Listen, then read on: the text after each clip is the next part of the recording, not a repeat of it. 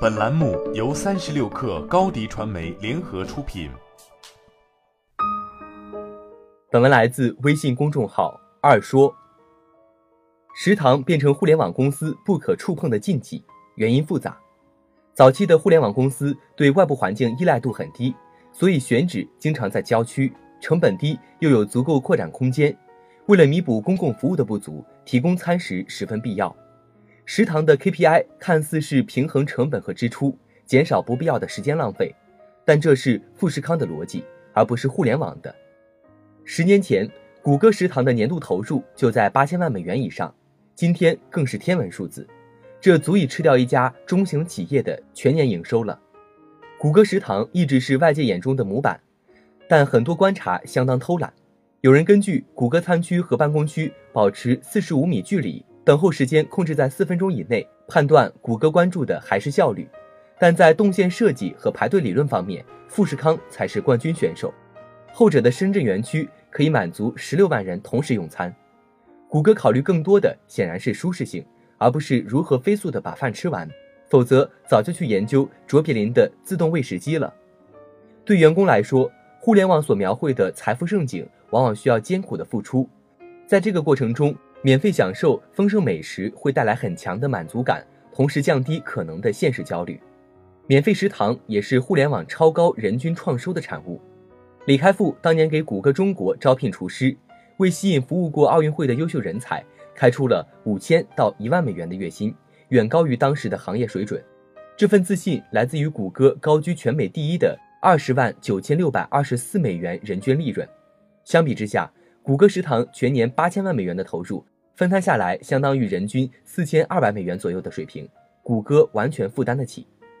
另一方面，互联网公司致力于自给自足地提供餐饮、健身等服务，也导致动辄上万人的庞大员工团队对当地经济的贡献减少，引发很多争议。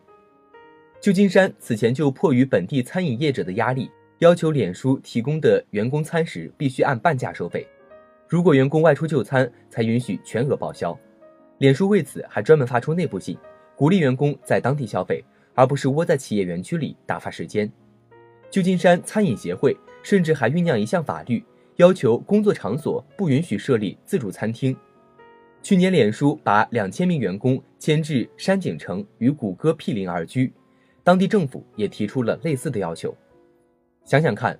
为免费食堂自豪的丁磊，突然收到后场村餐饮协会的抗议信，会是什么画风呢？互联网食堂从来不是效率和效益的产物，起决定作用的是一种大厂心态。免费食堂是互联网财富神话具体而微的标志性意象，是互联网经济数十年高速增长的缩影。二零零四年到二零一四年，谷歌营收从二十七亿美元暴增至六百四十亿美元。利润从二点八六亿美元增长到一百三十亿美元，任何福利性支出都不会构成压力。但下个十年，人到中年的谷歌呢？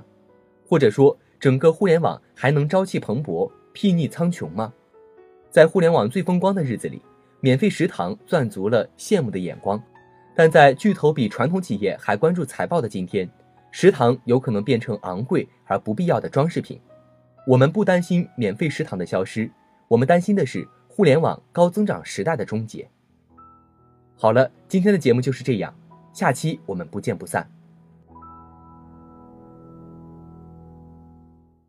欢迎加入三十六氪官方社群，添加微信 hello 三十六氪 h e l l o 三六 k 二，获取独家商业资讯，听大咖讲风口，聊创业，和上万课友一起交流学习。